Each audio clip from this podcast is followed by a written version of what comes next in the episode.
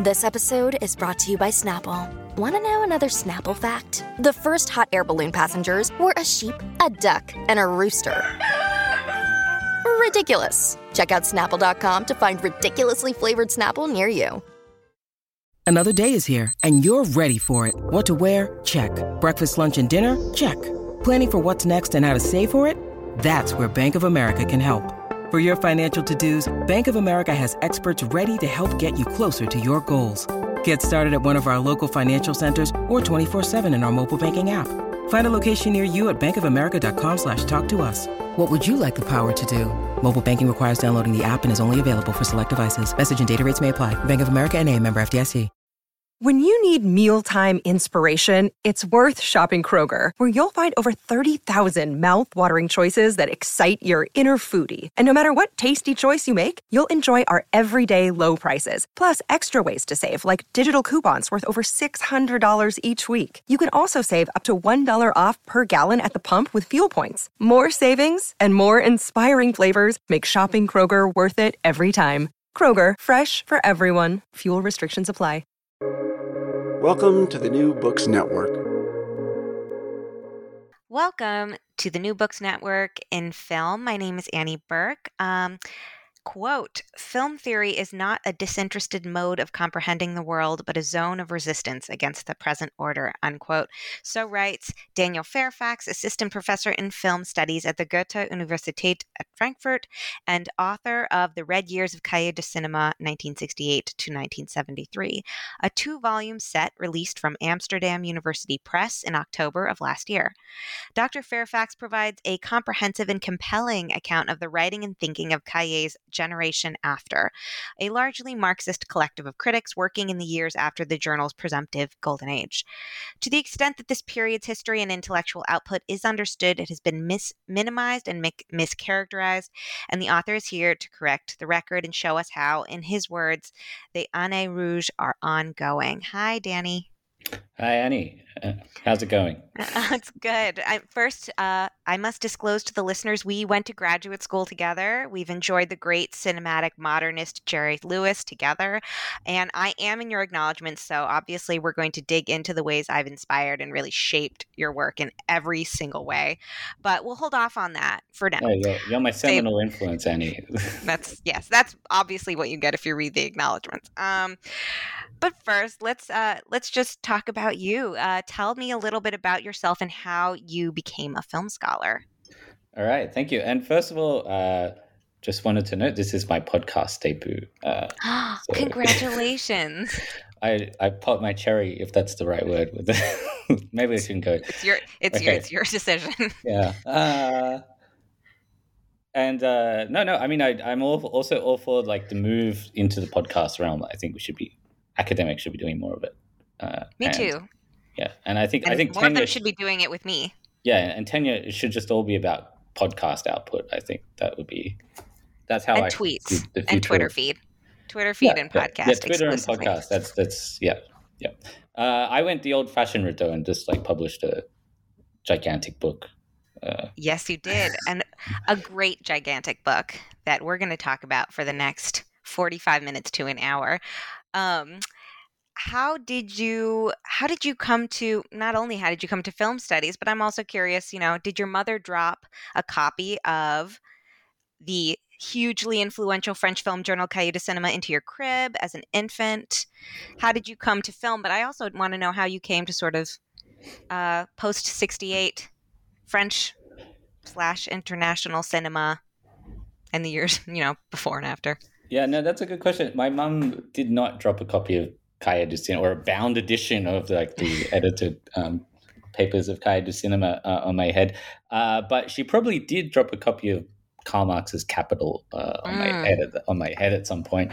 Because uh, I was uh, not not particularly of any kind of cinephilic background, but was a kind of red diaper baby, I guess, um, and uh, kind of was very much a into politics from a young age, um, but also at some point uh, got, I don't know, let's say, uh, disabused of uh, activism. Um, there's this great uh, quote from Georg Lukács, actually, uh, where he says uh, he's he's just kind of been um, screwed over by the Stalinist party apparatus at the end of the 1920s and um, basically expelled from the official communist movement.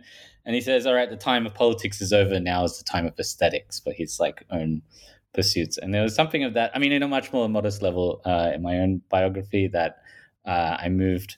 Well, uh, uh, unaware of it at the time, kind of moved my preoccupations from like politics in the political sense of kind of left wing activism towards taking more and more of an interest in cinema which as a kid I didn't, or even as a teenager, didn't have much interest in, or you know, no more than anyone else. I would say I was probably allowed to go to the cinema. I think four times a year, once at every school holidays. Uh, we went to the video store a lot. that was probably uh, where I saw uh, where I encountered cinema. Um, and there was also, I, I think, one thing I should credit is in Australia. I'm from Australia. If people haven't picked that up from my um, Paul Hogan style accent. Uh, but um, in Australia, there was this, or there still is, but it's kind of different from what it was in my uh, younger days. A channel called SBS that was kind of pitched to a migrant audience. Um, so Australia's a country of a lot of uh, migration in the post-war era, particularly a lot of migration from European countries, and um, this channel was set up to to serve those communities, and a lot of cinephiles kind of infiltrated the channel and, and showed great masterpieces of European auteur cinema on the pretext that it's a Hungarian film for a Hungarian community or Italian neorealist film or whatever. Uh, so I'd often turn on this channel, like wanting to try and find a soccer match, but instead I'm getting Masculin Feminin by Jean Luc Godard, and just like, what is this? Um, so that's probably where I saw a lot of films uh, just kind of almost by accident. And uh, that's where I started to uh, really take an interest in cinema. And then it really took off in my second year of university, where on a whim I took a first year film studies course. And I think in week three, uh, they showed uh, A Bout de Souffle, Breathless by Godard. I'd, I'd already seen Masculine and Feminine, but couldn't make heads or tails of it. But suddenly this was like the film that, uh, I don't know, really switched me on to taking an interest in cinema. Um, and the rest is history, I guess. I just kept at it. I just became insatiable as a cinephile, wanted to watch everything I could. Um, picked up French just by like watching so many movies. Um, and you did uh, not. Well, you picked up. sorry, sorry. No, I'm. I'm. Good, good job. uh, I I never learned French formally. Uh, really? I just yeah. I I realized I could understand quite a bit watching movies, and I was like, went there like on holiday and kind of like started reading things, and that's just it merged in my mind through osmosis. Um, so, so uh, Godard cinema in particular was kind of like, and still is a kind of, I guess, guiding beacon for me. Um, and then as my studies progressed, I uh, kind of started you know, reading uh, film theoretical texts, texts, and at one point, I, I, I still remember this. I was staying in Berlin, which is where I live now, but I'll be at 15 years later. Um, and uh, I was subletting an apartment, and the woman had, who's I was subletting from had this amazing kind of personal library, and it had film anthology texts. And I just opened one up randomly and started reading Cinema, Ideology, and Criticism by Jean-Louis Comolli and John Narboni. Um, and it was addressing a lot of questions I was thinking about. Someone from this political background moving into cinema uh, in terms of my field of interests and trying to reconcile those two, I guess, how to think of films in political terms, but not in a redundantly simplified manner. Uh, I thought that article really uh, encapsulated a lot of my own kind of much more rudimentary understanding of that relationship. Uh, and I kind of, there's just something about it that captured me um, I would like read it over and over again voraciously, and then like just like quote it at any opportunity at like parties or like uh, I'm a you know obviously a great party guest if I'm just quoting um, French film theory to people, um, or, or, like just accosting people on the street and like telling them, "Don't you know cinema is an ideological uh, illusion?" and so on and so forth. Um, and uh, and then just kind of, I, guess I just kind of started digging deeper and deeper uh, into this, um, what turned out to be a, a, fascinating world for me, at least. Absolutely. Well, you sort of provided a roadmap for some of the questions I wanted to ask you uh, mm-hmm. about language and also about um, cinema ideology criticism. But um, I want to, before we move into the specifics of your book, I just want to sort of look at the the the evolution of the project, mm-hmm. um, which is sort of how how did it how did this start? How did this book begin as a project and how did it change from sort of its initial conception to what we um, can now order for purchase at amsterdamuniversitypress.com oh no not .com um, uh, their website and you can also read open access. Yep yep so you can download the pdf for free uh, I, which yes. i recommend uh, mm-hmm. Uh, I, I say in an act of economic self-sacrifice it's very noble of you. Um, yeah, uh, no, this, well, this, uh, I guess that's kind of part two of the story is a little bit later. Um, when my French was getting a little bit better, I thought to myself, well, I read these things in English translation, but uh, what is what what are they like in the French? And I kind of went into the library and started opening up the, these old back issues of Cahiers de Cinema to really uh, get a sense for the text uh, in their original language. Um, and then I started noticing that actually the English translations were not really all that great. Uh, there was a lot of inaccuracies or just kind of um, ambiguities in the English translation that I felt like did not adequately represent the, the original French text. Um, so um, in a, in around 2009, I was uh, found myself in Paris doing research uh, on a related question. I think I was actually researching Godard at the time, and I saw advertised that Jean Louis Comolli himself was giving a series of public lectures at the Forum des Images, a, a French kind of film uh, institution, uh, and that he just published a book called Cinema contre Spectacle, Cinema Against Spectacle, which actually reproduced uh, an old text he'd written for du Cinema, Technique and Ideology, and then accompanied it by a new text uh, where he's essentially arguing I was right then and I'm even more right now like my text has only just got more pertinent and relevant to uh, think about our present day.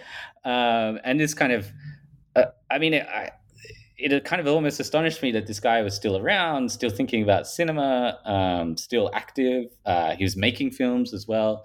Um, and on the spur of the moment, I uh, just sent him an email and said, uh, I'm a young guy, like interested in your work, and I've always been dissatisfied with the English translations would you mind if I took a stab at doing a retranslation and incorporating your new writings? Um, he was very warm and generous about it. Uh, invited me out to lunch, um, like in, in, introduced me to colleagues of his. Had lunch with him and Narboni. I mean, this is like my mind was being blown. Um, and then that uh, translation turned into a book, uh, Cinema Against Spectacles, a translation of Comolli's book. And then uh, a little bit later, I started a PhD at Yale University um, under the supervision of Dudley Andrew, who some some of us will know is uh, you know as well as me, Annie, uh, the Bazin guy, uh, the expert on Andre Bazin, um, and uh, it occurred to me that I could do something a little bit similar to what uh, Dudley had done with Bazin, like disinterring his work, kind of doing the biographical research to contextualize it in his life, but also kind of demonstrating the continued relevance uh, of his ideas about cinema and about the world, uh, that I could do that for the later generation. That's kind of the era of Comolli and Narboni. Um, so that's kind of how that project germinated. It was a PhD initially and then turned into this uh, monstrous book. Yeah. Well, I mean, I it's so, it's so wonderful to read. It's so interesting even for people who are outside of your area of expertise, of which I am one of those people. But I'm not only is it just like really interesting to read and really colorful and really and really insightful, but it's also just like very impressive for anyone who's listening who writes a book because it's um just hugely researched and sort of covers your area in a million different ways. But I wanted to talk about sort of your multi methodological approach because not only are you doing that kind of textual analysis and archival research of going back into the catalog of Cahiers, but you also have, like you're saying, uh, a lot of translation work going on, original translation work, which would be a book project just in of itself by itself as as it was with cinema against spectacle and then you also have the oral history component where you're you're interviewing these i, I want to say mostly men the, interviewing these men. Um, what to you i'm just curious like what to you did you find like the most challenging the most rewarding? Um, i always found interviews really difficult. I'm not a great I'm not a great interviewer, said the podcast host. um, no, but uh, you know, trying to interview subjects of a study when you're trying to make a point about them and hoping that they'll either you know confirm or deny. To me, that's not the easiest, but it sounds like it was really exciting for you to get to sort of meet these these these idols, frankly. Um, so, what was that like, and what was sort of the translation piece, pulling it together with the scholarly work of sort of reading their work closely? Yeah, I'd say the interviews that I carried out with uh, the former Cahiers writers was definitely the most exciting, but also by far the most intimidating aspect of the research. Um, we're talking about well, archetypes of French intellectuals, all of them in, now in their kind of 70s. Um, they all, none of them have left Paris. I mean, they, these are people who are as prisoners as, they, as you get. Um, and uh, let's say to to like spoiler alert about the book, um, there is a, the, the, the terrain I'm dealing with is also the source of a lot of acrimonious um, disputes. Let's say it was not a peaceful era, um, so there's a lot of interpersonal uh, sensitivities there um, that I had to um, negotiate very delicately. And you know, I'm just coming in there as this guy? Like, what am I doing? I think there was a certain level of initial suspicion, maybe, or or, or reticence um, about my project that I had to kind of overcome in the course of uh, talking to these uh, to these men. It was mostly men. There was one woman, uh, Sylvie Pierre, who wrote for Cahiers during this time, who I also interviewed, um, and she kind of was the figure I think who really broke the gender barrier in Cahiers du Cinema. But yeah, for the most part, I'm dealing with old men, intellectual film critics uh, who uh, don't take fools kindly, let's say. And I and there was a certain suspicion about my project, I would say, as uh, from you know, or a certain natural reticence about it. That uh, who is this guy? Uh, what's he? What does he want? Um, and I think I had to kind of overcome that um, uh, that barrier a little bit. Um, but I found that you know once I kind of gained their confidence, they were extremely generous with their time. It wasn't hard to get them to talk. Um, and uh, you know a lot of them wanted to share their their viewpoint. Uh, and then, of course, as any historian finds, and I kind of con- this was a historical project as well as a kind of theoretical project. You end up with a lot of conflicting uh, viewpoints about certain events uh, or, or certain things that happened in the past. Uh, so there's also that process of negotiation, weighing up the evidence, trying to find out who, uh, you know, or whose account is more reliable. Or and most of the time in the book, I just said, well, this is how person A remembers it. This is how person B remembers it, and you know, it's up to the reader to decide. Absolutely. Well, I can see that sort of is part of the part of what makes your account so interesting, but also potentially so challenging to construct. Uh, this might be a question that's difficult for you to answer because I'm sort of asking you to anticipate others' motivations, but I do think it's worth asking why do you think no one had written this history before? What obstacles or um, sort of maybe intellectual blind spots have there been that you had this opportunity to tell this history? It sounds like one of them might have been that there were a lot of people to interview who might be uh, not initially wanting to talk. So that's one sort of um, one sort of issue going in. But why do you think that the red years have received comparatively little critical examination compared to, say, the years the re- years prior under Bazin's uh, guidance? and leadership? Yeah, I think I think that's an interesting question. I would say there are kind, there have kind of been two approaches to this period up until now. Uh, one would be reading it through or under, trying to understand it through the prism of the history of du Cinema as a film journal. Uh, and in that sense, a lot of people treating it from that angle kind of see uh, this kind of post 68 period as a somehow an abandonment of the core project of du Cinema or a disavowal of its uh, critical tradition coming out of Bazin and um, and Truffaut and Rohmer and so on. Um, so that's one obstacle. And, the, uh, and that critical that critical tradition is that of auteurism and ontological realism. Those are the two points I, I, t- I pulled out of your book, which is, I mean, auteurism. I think many le- reader readers readers of this podcast, listeners of this podcast, will know, sort of prizing the the director as the chief artistic vision. Um, ontological realism. I'll, I'll let you take that one. sort of what is this? What is Bazin's big big idea that uh, the red years sort of leave a well, little bit behind. Is, well, without. Yeah, this is actually my that. argument: is that they they actually end up not being too far away from Bazin in the end. After all, that uh, this is often how they're presented, which is uh, Bazin. I mean, his basic idea was that the cinema as is a privileged medium for giving us a kind of glimpse into the nature of reality. Um, and this is often read as a kind of surface realism, uh, movies look the way things look in real life because uh, the camera is really good at doing that, and so that's that's realism. Uh, I think Bazin's actual theory of cinema was a lot more um, nuanced than that, uh, and was kind of more interested in precisely the ways that uh, cinema gives us an insight into a kind of maybe let's say an underlying reality that's not necessarily just a, a mirror of a surface realism.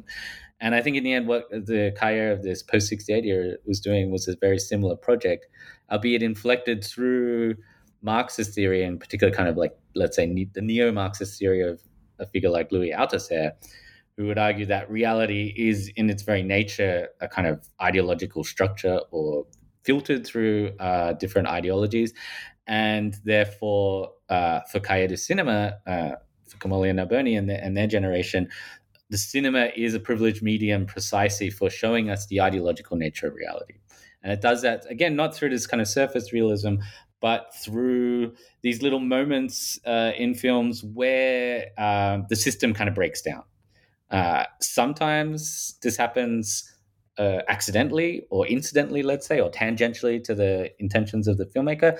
And sometimes this happens as a part of a very concerted aesthetic program by a kind of much more radical radical filmmaker. Um, so yeah, what I, what I was trying to get at though with this with this history question, um, the other the other angle which a lot of uh, people have treated this period of du Cinema is as a kind of stepping stone to later um, tendencies in Anglo American film theory, uh, and I think there was this kind of hegemonic period, let's say, of a kind of Althusserian Lacanian um, apparatus theory in film studies in the 1970s and going into the 1980s. And this then kind of came under or came into crisis, let's say, uh, towards the end of the 80s. And I think that gener- a lot of that, the figures of those generation have kind of tried to uh, elide that whole period from their memories, uh, perhaps. And so, in that sense, it's incumbent on the younger generation, of which I almost still a member, uh, to I think do this kind of uh, real historical uh, work uh, for, into an era which there are still people who have kind of direct living memories of that of that period. But for someone of my age, it's it's a historical era now. It has relevance for the present day, but it's also something you can. Um, I think you can treat from a, from the perspective of of uh, history. That's so that's so great uh, because I think that you make a really sort of important meta sort of conversation about not only the ways in which this history hasn't been told, but sort of the history of the history, the film historiographical dimension, which is how particular elements of this 68 to 73 uh, moment in the journal's output has been sort of anthologized and entered into film studies canon, sort of like the essay that you mentioned, uh, Comolli and Narboni's 1971 essay about cinema ideology and criticism, is something that I read, I think, in introductory film studies or introduction to film theory. It's like a little bit, it's not, you know, totally, totally, you know, for the for the casual film study it's like student. second it, semester kind of. It's yes, material. exactly. if you if you stuck it out through if you stuck it out from that first semester, um, you get some Comolli and Narboni's. But you sort of look at the ways in which it's not as though this is a completely lost era of criticism, but that particular essays have been cherry picked out to represent the whole. And you look at them both as representative, but also trying to draw out the more sophisticated elements or contradictions in those essays. Um, and the two that I wanted to focus on, because you focus on them, are cinema ideology and criticism, and uh, Young Mr. Lincoln, which is from uh, about the John Ford film, uh, which was published a year earlier in 1970. I want to ask you what the big interventions are of those works and sort of what your new insights on those interventions might be, particularly because um, I think a lot of the listeners to new new books in film have probably encountered these essays but maybe have not gone into haven't done a deep cut into these articles like you have yeah, I mean, I, I think the first thing I would say is those two are two of the essays that really have got airtime, uh, mm-hmm. let's say, in, in academia, uh, which is a good thing. I'm, I'm glad for that. Um, and in, in some sense, they are quintessential Cahiers texts. But what I also wanted to do is place them in the context of this much larger corpus, which is not just the writings of Cahiers du Cinema at the time in this period, 68 to 73, but also everything they've done, these writers have done since then. Uh, most of them are still active, most of them are still writing, or they're making films or doing all kinds of stuff in cinema. Uh, and so in the end, it's this kind of I think I was a little bit naive because it turned out to be this corpus of gargantuan proportions, talking about about ten film critics, all of whom were, uh, you know, very productive, um, and uh, you know that's part of the reason for the for the for the magnitude of the of the uh, of this book. 800 um, plus pages. Eight hundred pages. Yes, yeah. Two, brag two for you, but just for those well, who I, are not googling as we talk, it's an 800 plus page two volume set. Yeah, I remember when I I think the morning after I submitted it uh, as a, as in, as in dissertation form, which was e- remarkably enough even longer. Um, wow. I uh, I mean yeah, it was it was taller than it was wide, and um, I, and I remember the morning after sitting on a railway platform and um, thinking to myself, I've just screwed myself. I really thought I was going to be just expelled from the academy because like you you can't do that, you can't write something that long. Um, uh, but somehow I managed to get away with it and even turn it into a book. But I do tell students now, like, don't do what I did. This is not a good idea. Like, you keep it short and sweet. Don't don't write the the thousand page PhD thesis. Don't don't do that to yourself. It's mm. um, but but and even then, I felt like I, I just kind of scratched the surface. Um, that there's all this other stuff I could have explored. Um, and didn't have the time or, or wherewithal to do. Um, so there you go. There's plenty of there's plenty of meat still on that bone for future scholars to kind of uh, take on. But these two texts, uh, cinema ideology criticism and Young Mr. Lincoln, they yeah they are two of the real like uh, fundamental texts. Um, I think one of the issues uh, that maybe we can talk about uh, in a sec is the fact that they're both collective endeavors, mm-hmm. and I think that's also a very important aspect of du Cinema at this period. Um, like it was coming out of May '68, which was this kind of great, um, I think, collective moment. Right, where you had millions of people out on the streets, um, protesting, organizing, and du Cinema sought to embody that spirit in their approach to, let's say, intellectual labor. Uh, and they made a concerted effort to reject, you know, not just reject auteurism in the cinema, the idea of the great auteur genius figure, but also in film criticism itself. Um, so there was this kind of shift to a kind of collective mode of writing and a collective mode of being, really. I mean, these are about 10 or 12 critics who essentially lived together, not literally in the same house, but they spent all their waking hours together watching films, talking about films, writing about films, uh, and that meant it created a lot of kind of psychodramas, which is also an interesting aspect to get into. But it also created um, some fascinating uh, texts. Uh, cinema and ideology, the cinema ideology criticism was a uh, written by the duo of Comolli and Narboni. It was intended as a kind of editorial. It was a bit of an affront to their owner at the time, who was a fellow called Daniel Filipacchi, who was a, a, kind of media tycoon, I guess, um, the equivalent, not quite of a Rupert Murdoch, but I don't know who would be a mid level media uh, mogul in the US. Um, Annie, it's you can great question. Uh, come back to me. uh, yeah, he, he, no, come he back earned, to me. I'll think about he it. Earned like the, he earned like the uh, the French equivalent of like Cosmo and um, you know those kind of magazines, uh, and it just happened to have like Cahiers de Cinema in his stable at that moment, and they wrote this almost to uh, almost to kind of establish them Cahiers Cinema as a Marxist film journal, and therefore it's probably something that didn't really fit with the Villers brand. Um, and he responded by essentially shutting down the journal um, for uh, and um, eventually he sold it uh, to the editors themselves. Um, they so they managed to establish a kind of editorial independence, albeit then a financial kind of state of extreme precarity because it was hard to make a journal of this nature profitable. Um, but this is precisely the kind of subject of their editorial as well, which is the way that the cinema is inserted into an existing economic and ideological field. Uh, and in the case of France in 1969, in the case of us today, it's a capitalist economic and ideological field. And no filmmaker can really escape that fact. Um, so they have to relate to it. But what distinguishes films and filmmakers is the manner in which they relate to that. So there's this famous, uh, almost an opening line of the of the text, which says, "All films are political," which in some sense is true, but I think what the text goes on to demonstrate is that it's kind of the Orwellian line, like all films are political, but some are more political than others, um, and they try to distinguish films on the basis of are they are they just kind of pure reproductions of the existing ideology, which is the case for about ninety five percent of films or whatever, um, and they they just uh, worth nothing more than our just um, uh, kind of blithe. Uh, um, uh, silence.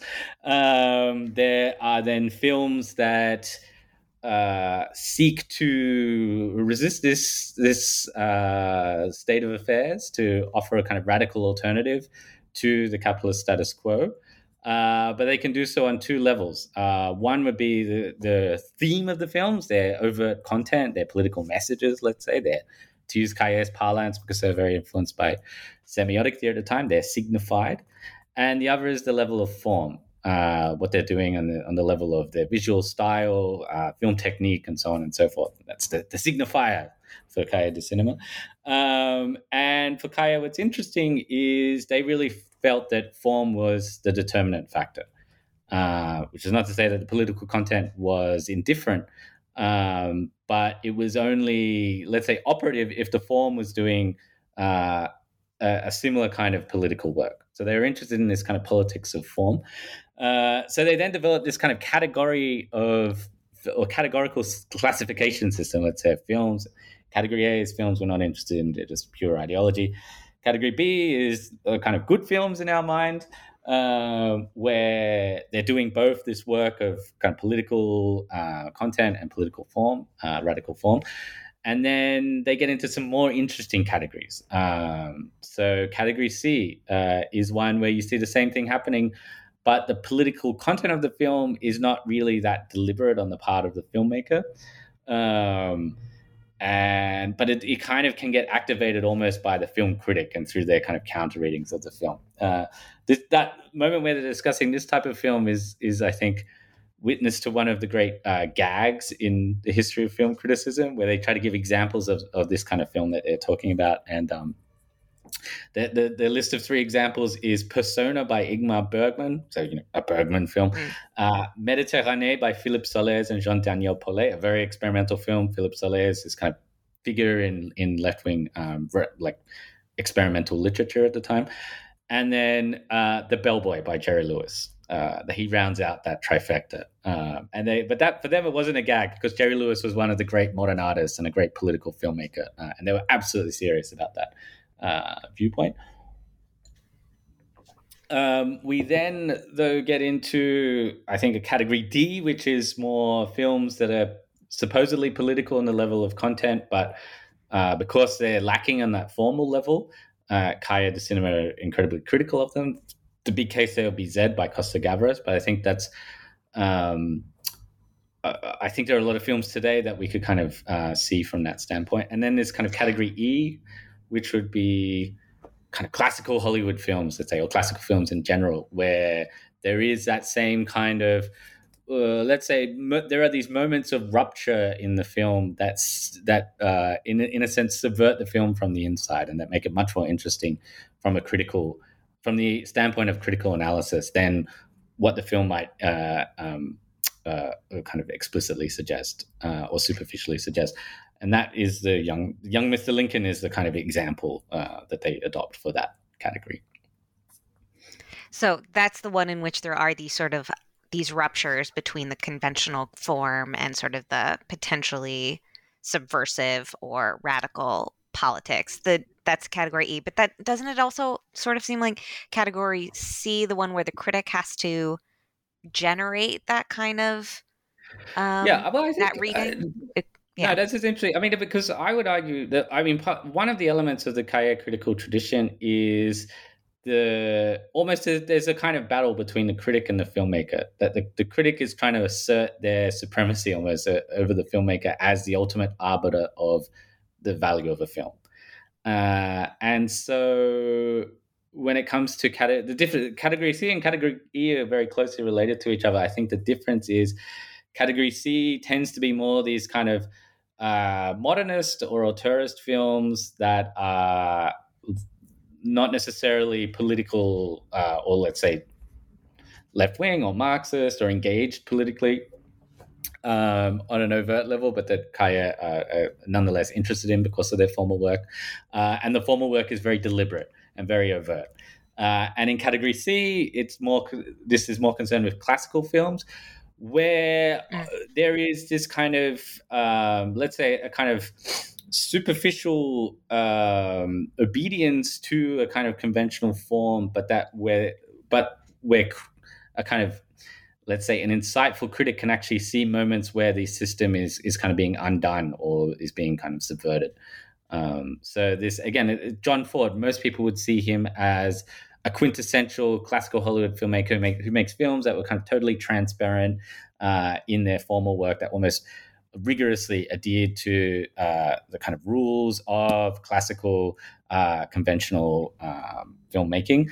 But for Cahiers du Cinema, uh, Ford is actually a much more subtle filmmaker, and precisely they kind of highlight these moments where that kind of uh, aesthetic system is departed from. Look, Bumble knows you're exhausted by dating.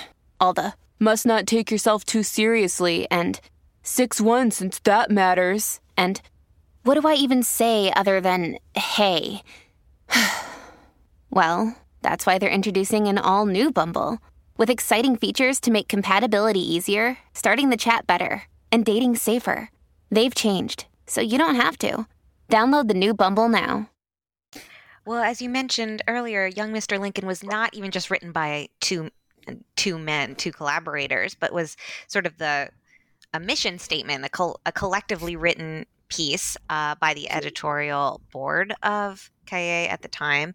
Um, what was sort of the main sort of the main thrust of that? And I think my question a little bit is how does that fit with, you know, there's this idea that um, films like Ford's, like there's this tension between reading it as an auteurist work, but also recognizing the genius of the system. And I can't help but see a kind of genius of the system happening in the essay itself, where you see like um, an opportunity for all of these critics, some of whom had very, you know, like robust fields of their own writing on their own, but that there's something special that happens when they all come together to create uh, this particular essay.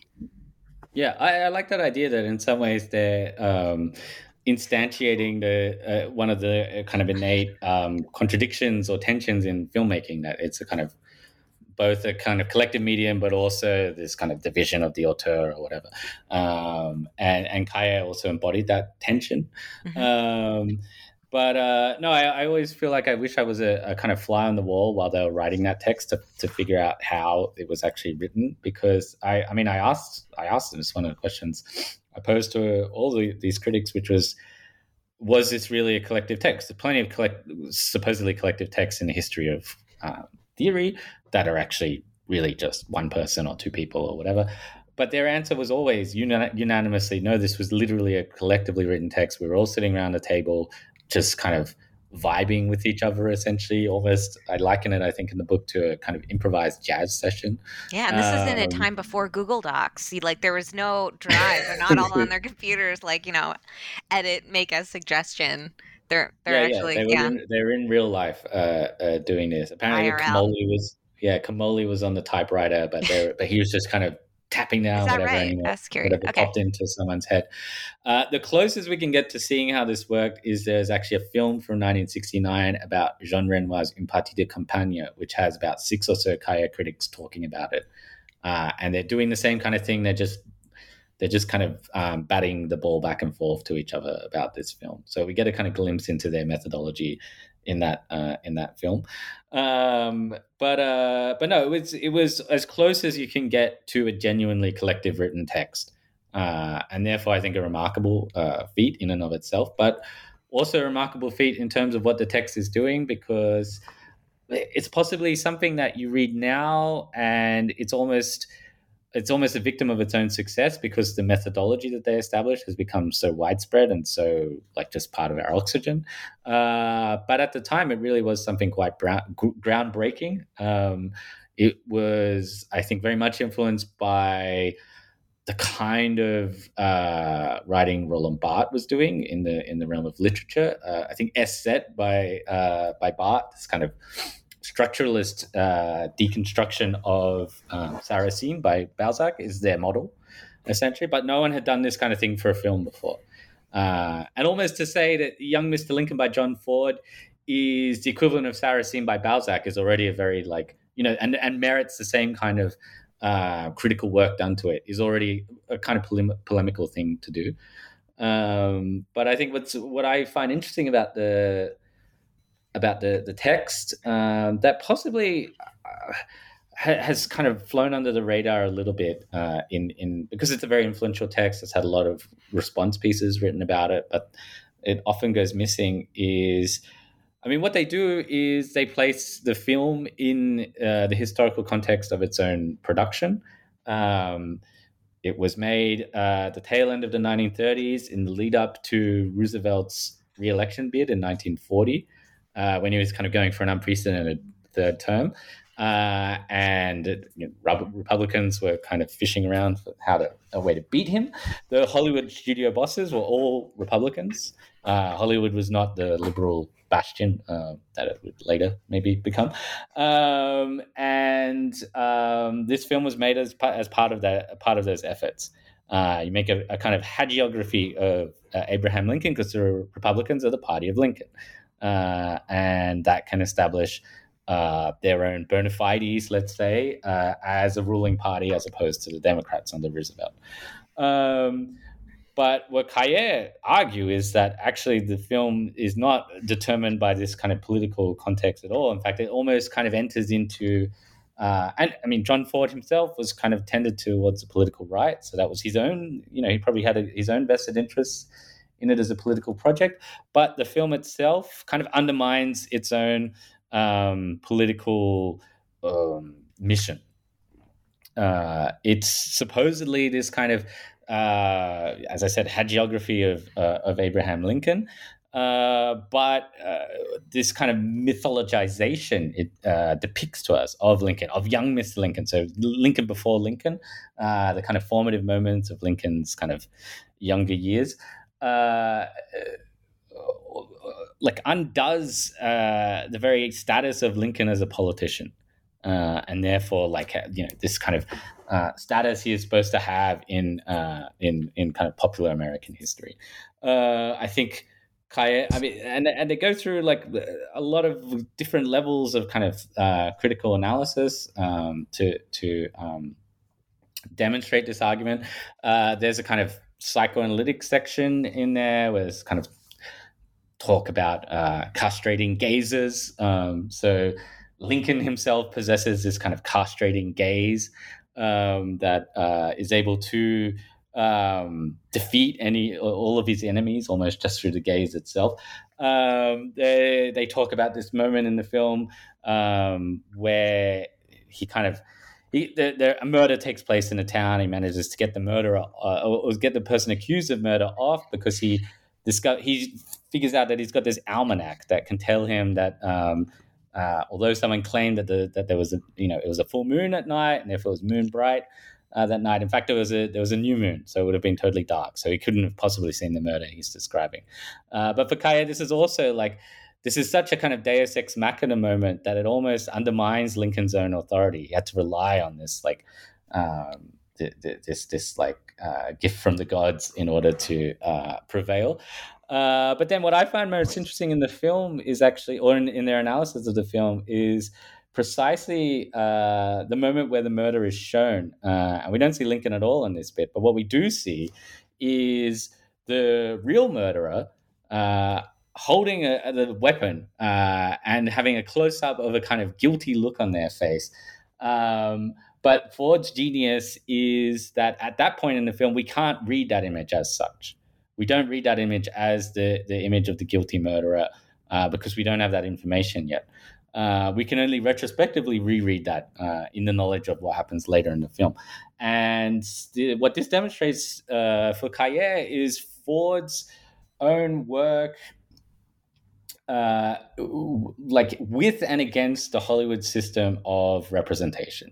Uh, so it's kind of undermining the very basic idea of cinematic transparency by showing us things um, that we then can't even recognize when we see them uh, and then it's only kind of retroactively that we can realize like what we were shown and what what was visible to us while being invisible um, and this is where you have this kind of link back to this idea of kind of symptomatic readings of films that you you can like watch a film for almost these symptomatic moments where it kind of uh, disorients the spectator and therefore kind of deconstructs its own uh, its its own system.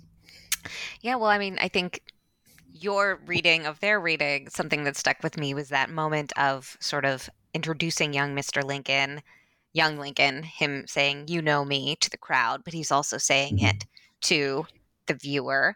And potentially the film that Ford has created is also saying that not just about you know me, but suggesting maybe the opposite. You d- this is how you know me through the form of conventional film. What's to follow?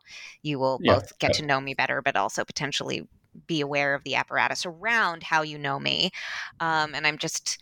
I can't. This is just a trivia question, but do you know if John Ford ever read this? Because I picture him looking at this essay and thinking, either I'm a genius yeah. or like I these these dudes are whack. No, I don't. I don't think he ever read this text, but they so. did, did. Uh, some certain Cahiers critics, like Serge Daney, most notably, did go to the United States and interview the kind of old Hollywood filmmakers, uh, and this was really a kind of a moment of total like disconnect. Let's say. I think Daney relates talking to uh, George Cukor, um, and there was a film that uh, Cahiers actually analyzed, Sylvia Scarlett, which is an incredible film. Uh, and the, text I read is really interesting about it. Uh, Katharine Hepburn plays a woman uh, through a series of um, improbable events, has to pretend to be a man, essentially, and has to like, kind of cut off her signature like um, plates and so on and so forth. Uh, and Cahiers found this film really fascinating. But Cukor is a total failure because it was a fa- it was a box office failure. It was a flop, and he couldn't see any other merit to the film. Um, and and so they couldn't even convince him that like his own film was any good. um, so these a lot of these Hollywood filmmakers were kind of not open to their own, to the counter readings of their own films. Uh, you had other examples of like where Cahiers themselves got twisted into knots about filmmakers, um, like Howard Hawks. They defended Howard Hawks to the death, mm-hmm. uh, even though he was making films where, like, I mean, or kind of, films he was making were, uh, you know, politically totally at odds with what uh, Cahiers was thinking uh, or were thinking, and um, and he was you know, coming out in interviews making all these kind of pro-war comments about the Vietnam War, making racist statements about the Vietnamese, and Cahiers. It was a struggle for them really to to mentally juggle this their, their love for these filmmakers and their attempt to do these counter readings of these filmmakers, uh, while at the same time acknowledging uh, their, to use modern day parlance, problematic politics, let's say. Uh, but that scene you mentioned in, in John Ford, uh, uh, in John Ford's Young Mr. Lincoln, this kind of scene. You know me, I'm, I'm playing Abe Lincoln. Um, I, I like that scene also as uh, uh, someone who's a bit of a mentor figure for me, Tom Conley, a professor at Harvard, also noted that, that he's also saying, you know me, I'm playing Abe Lincoln, uh-huh. um, which is a nice little like uh, pun. And but Cahiers is also interested in that because they say this is also a moment in, and this maybe leads us into another text, uh, another famous text by Cahiers. This is also a moment where the audience of the film is kind of, to use their terms, sutured into the film itself uh, because we are kind of, uh, in a sense, inserted into the diegetic audience of that scene. Uh, Abe Lincoln is standing in front of the camera addressing a, an audience in the film, uh, but he's also addressing us, the audience of the film. Uh, and there's this kind of transference uh, that takes place between the film audience and then this kind of on screen audience. Um, and that process was what they called suture. Yeah, let's talk about suture. We don't, unfortunately, we can't go into all of the. You, we were. I was compelled by your point about the psychodramas and the tensions between um, members of Cahiers, but since uh, many of our listeners will just have to get your get their hands on your book to find out about them, let's highlight one of the sort of more I don't know, like one of the more sort of like open questions of your book, which is the case of uh, Jean Pierre Oudart and his definition of suture. Uh, he's sort of um, one. He sort of. I don't want. I'm. Am I right to say he sort of coined the term? He's is he the first use He- of this term? He introduced it into film theory, we can say. Yes, uh, one that has since been developed in sort of psychoanalytic and Seventy Out of Context. Nick Browne's essay on Stagecoach, Kaja Silverman, the one namer Zizek.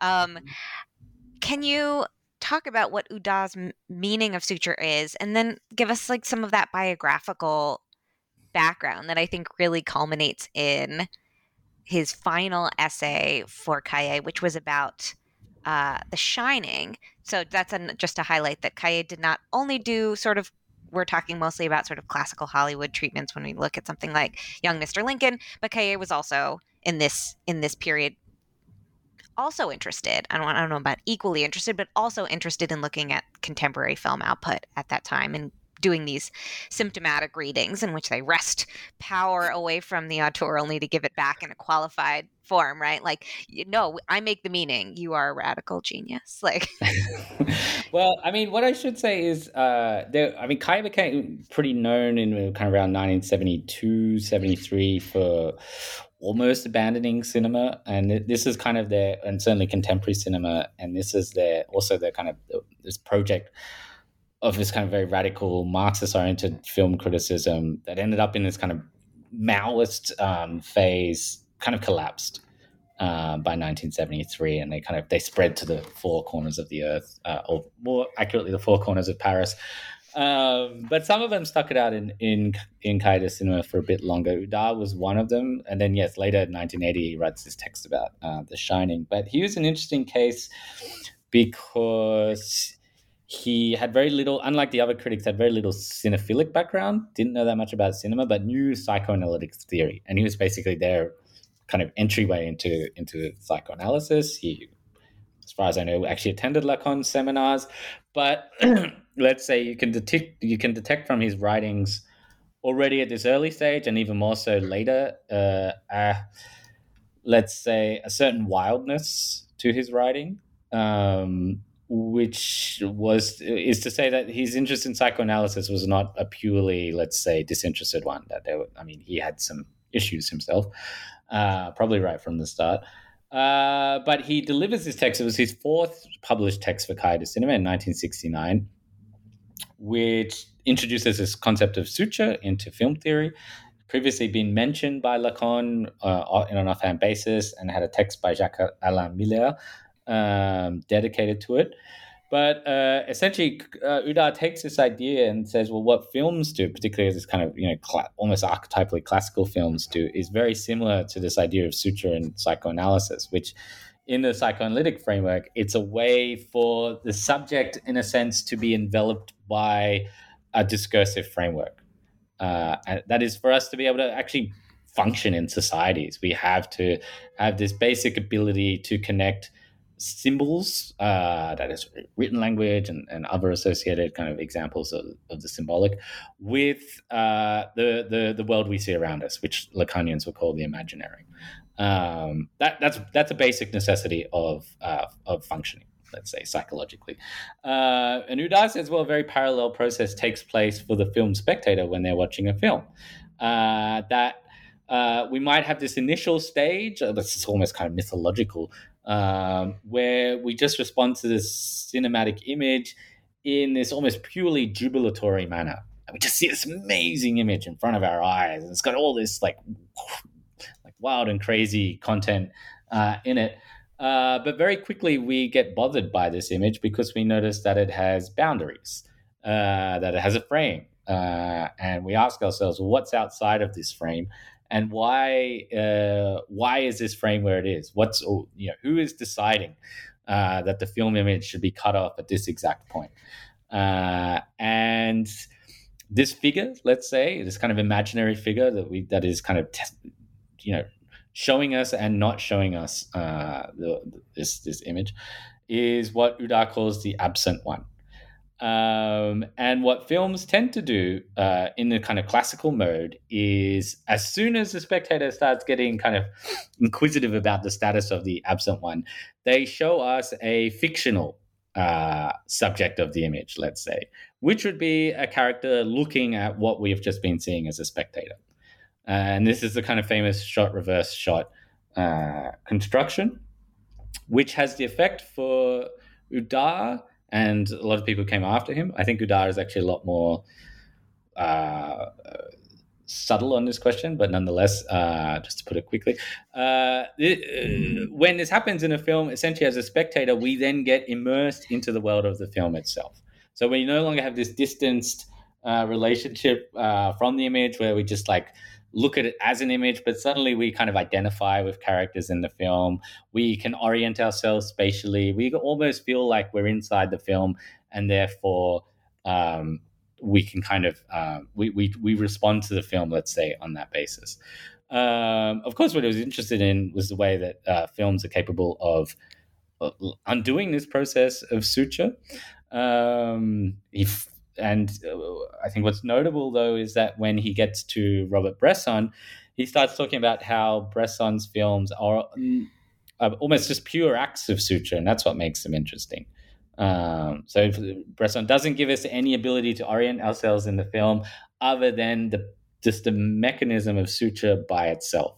Uh, so for Oudart, it's not just this Manichaean distinction between sutured films and non-sutured films, which it kind of becomes a bit later, but um, it, there, there's there's a kind of negation of the negation uh, in his conception of the uh, of the of the process.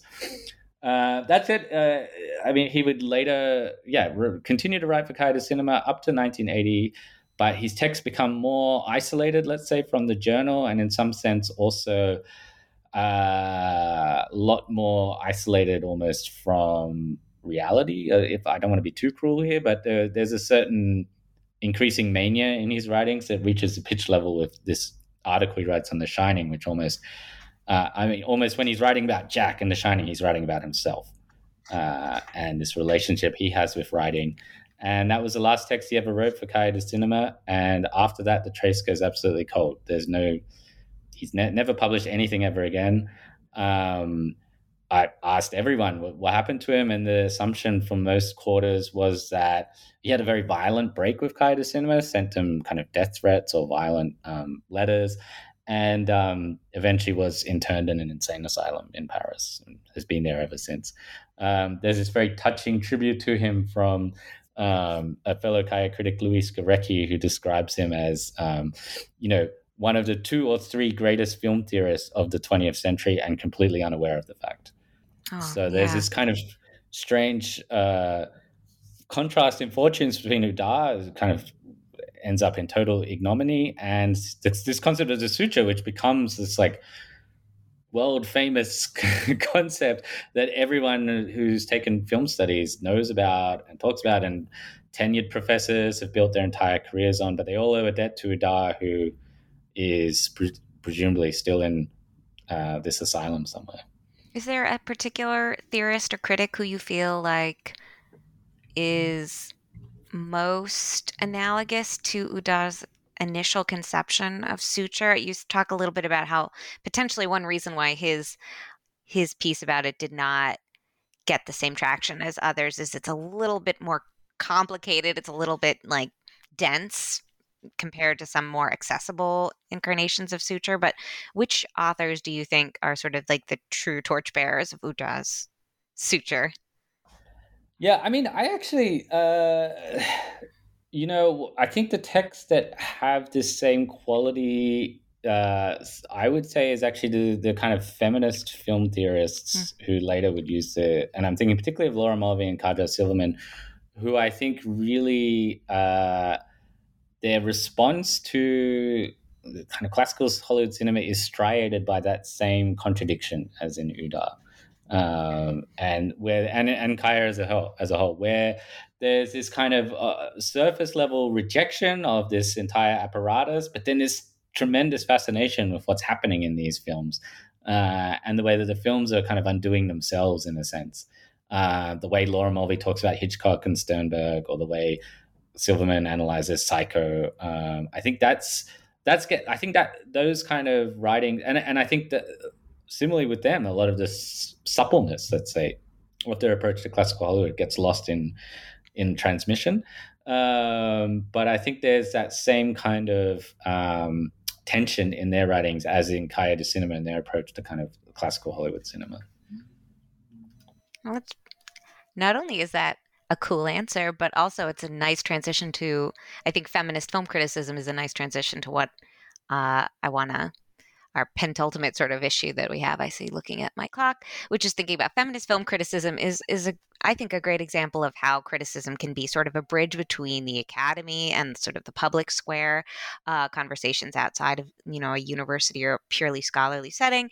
Um, in addition to being um, a scholar of and a genuine expert on senses of cinema, you were also an uh, a lot for a long time an editor of the influential online journal Senses of Cinema, and as I talked about in my intro, you talk about the the Années Rouges are, are ongoing. I want to talk sort of about the contemporary resonances of your case study here and your experiences as an editor of contemporary film criticism. Sort of what do what do the years, the red years, have to teach us about the state of criticism now?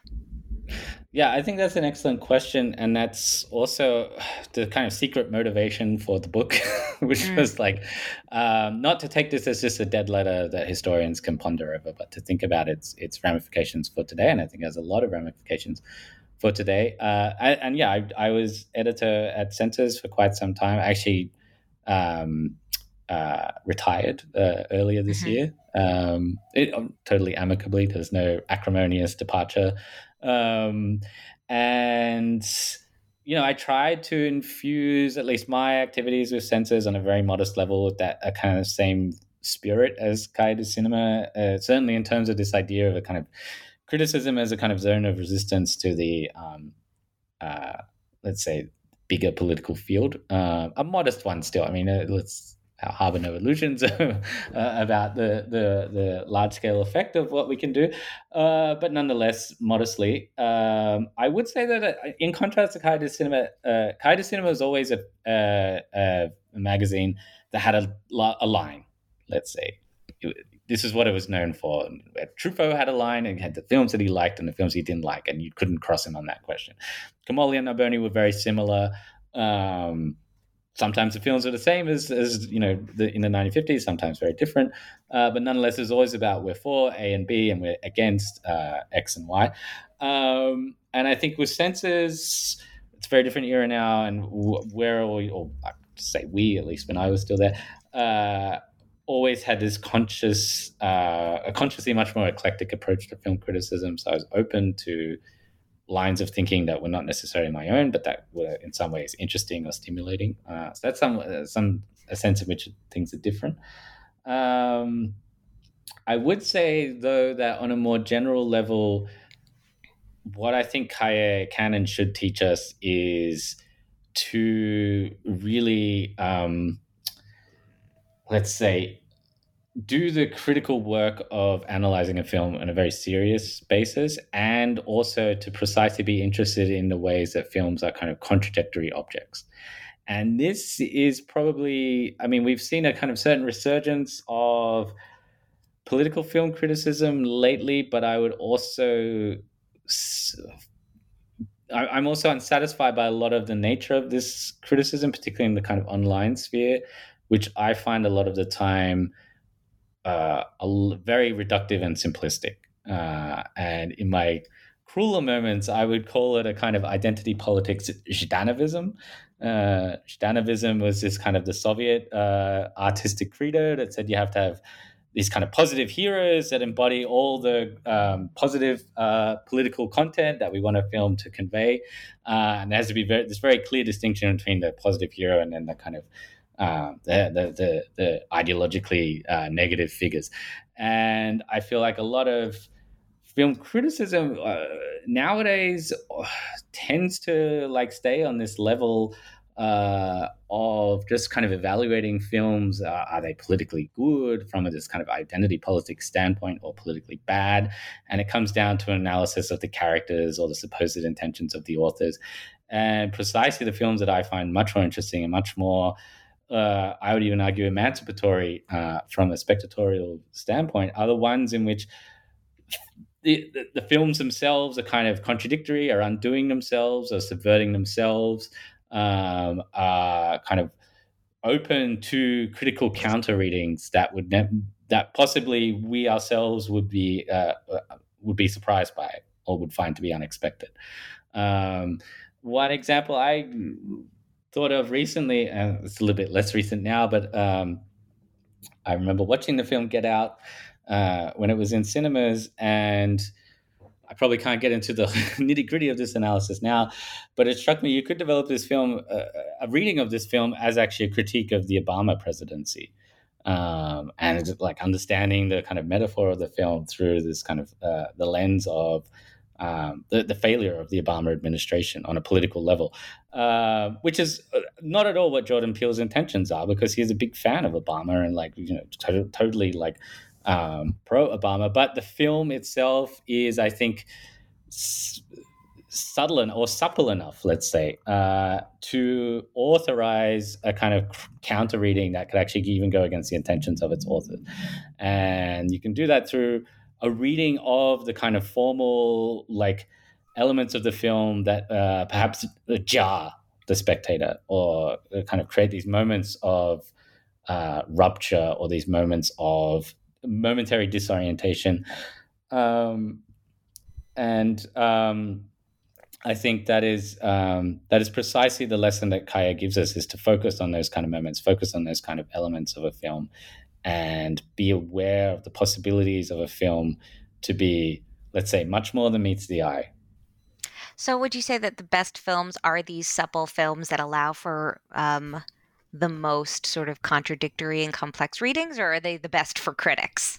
Like that's a, that's a good uh, distinction um, because uh, yes, but then uh, you know they're the best ones for critics. They're the ones where the critics can really do like some some great film criticism. Um, but I also think the measure of an art form is the, is the criticism that it gives rise to. Uh, the state of health of any art can be judged by the quality of the criticism that is being written or articulated in, in any medium. Podcasts are also a form of criticism, or can be, uh, at that given moment. Um, okay. Yeah. So I wouldn't I wouldn't draw a like clear distinction uh, between the two. Right. Well, I I do I will take your reading of um, Get Out off the air because I am interested. Uh, but I want. I'll write, it, I'll write something okay. one day to that effect. to that effect. Yeah. Um. I just wanted to follow up uh, because that's something that occurred to me while you were talking uh, about the editors selling. Uh, I'm sorry, the owner mm. selling mm. Cahiers in this period back to the editors. Um, I read that Cahiers got sold in 2020. Is that is that right? Yeah, got sold yeah. again, um, and then the editorial board resigned. Um, so I'm wondering when we talk about the state of of criticism, I've also been following what's going on with Believer magazine, which is not a purely film magazine, but mm. it is one of cultural criticism. Um, do you think that ownership of these cultural of these cultural institutions of these outlets is having any shape on what criticism looks like which if i can put a label on what you were saying it sounds a little bit like you are done with the your fave is problematic readings. Like did you know that this movie is bad? Like um although I just watched a movie called The Lost City, Sandra Bullock, Channing Tatum, and it was so it was mm-hmm. so empty. I couldn't even come up with a why this is bad.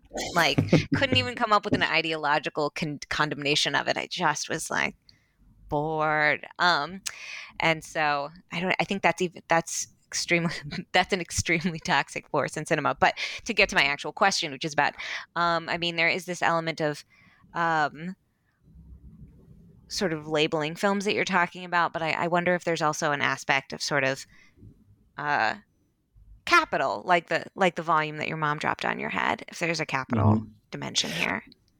Yeah, I mean, well, this is, I think, uh, you know, uh, this is the famous question of the determination uh, by economics in the last instance, which is a formulation by Althusser, was basically saying, well, uh, Marxism is traditionally considered to be this economic determinist kind of uh, method. Uh, and Althusser tried to kind of uh, make it a bit more nuanced than that and and understand how ideology can have kind of these feedback effects on on the kind of economic sphere, but the economics was always determinant in the last instance. Like when it really, really comes down to it, uh, that's the important factor. Uh, you know, to have culture, you need to eat. Uh, and I think this is the problem for film criticism now, which is how do critics eat? Um, who is a professional film critic now? Uh, there's like three people in the world probably left. Um, it's it's gone from something that you could viably do uh, as as as a profession. Uh, Cahiers du Cinema itself, there's a there's a um, one of the critics, Bernard Eisenschitz, told me we had nothing but we lived well, which was possible in 1970. um, you you know you, they they will had almost no income, but they could go watch a movie and eat dinner in a restaurant like every night of the week. Um, they had no possessions. They had no. I mean, they had a tiny room, but it didn't matter uh, to them. They lived well. Um, but uh, critics now don't even have that possibility. Certainly not on the basis of, of film criticism. Uh, certainly not young critics. Perhaps a few established figures still do that. But and this is a question: is is film criticism? How does it change when it's just someone's hobby, uh, or when it's just what you do on the side a little bit as an academic and you know there's a bit of self-criticism here like just to feel like you're more relevant than you actually are um, or, or, like somehow less uh, ensconced in an ivory tower of of, uh, of the university. Um, and you know I, I, think that's the one of the big pressing questions of film criticism because it affects the ability to think properly and in depth. Uh, if uh, if you're scrambling to like uh, you know pay the rent on time. Yeah. Uh, it just seems like to very, work, yeah. or if you have to work two jobs or whatever, and, and you're just writing in your, your free time. I mean, those are there are some basic ways in which just the savage reality of neoliberal capitalism is completely antithetical to uh, thinking precisely as an act of resistance. And uh, I think yeah, that's not to overly idealize this post 68 moment, but yes, I mean, this idea that you could actually return the journal to its editors feels like a very, very yeah, distant. That said, it was a total disaster uh, moment, when, sort of. when they owned when they owned their own journal. yes. like they lost. I mean, they're also writing very challenging text, losing readers by the truckload. Readers would write them letters saying I can't understand a word you guys are saying anymore. I want to keep subscribing, but but this isn't. Uh, and it wasn't sustainable. It blew up like in 1973, and um, I think Serge Daney noted kind of acerbically um, the only reason why they managed to survive and and you know to the point that they are still around in present day in that period was because there were a couple of hundred North American universities that had uh, library subscriptions that they never bothered to like cancel. Um, and that that was it. they were just they had this hidden subsidy by wow, North yeah. American uh, university libraries, and uh, if they didn't have that, they it would have collapsed. But that's not very know, I don't nice know what to make to, of all of this. Yeah.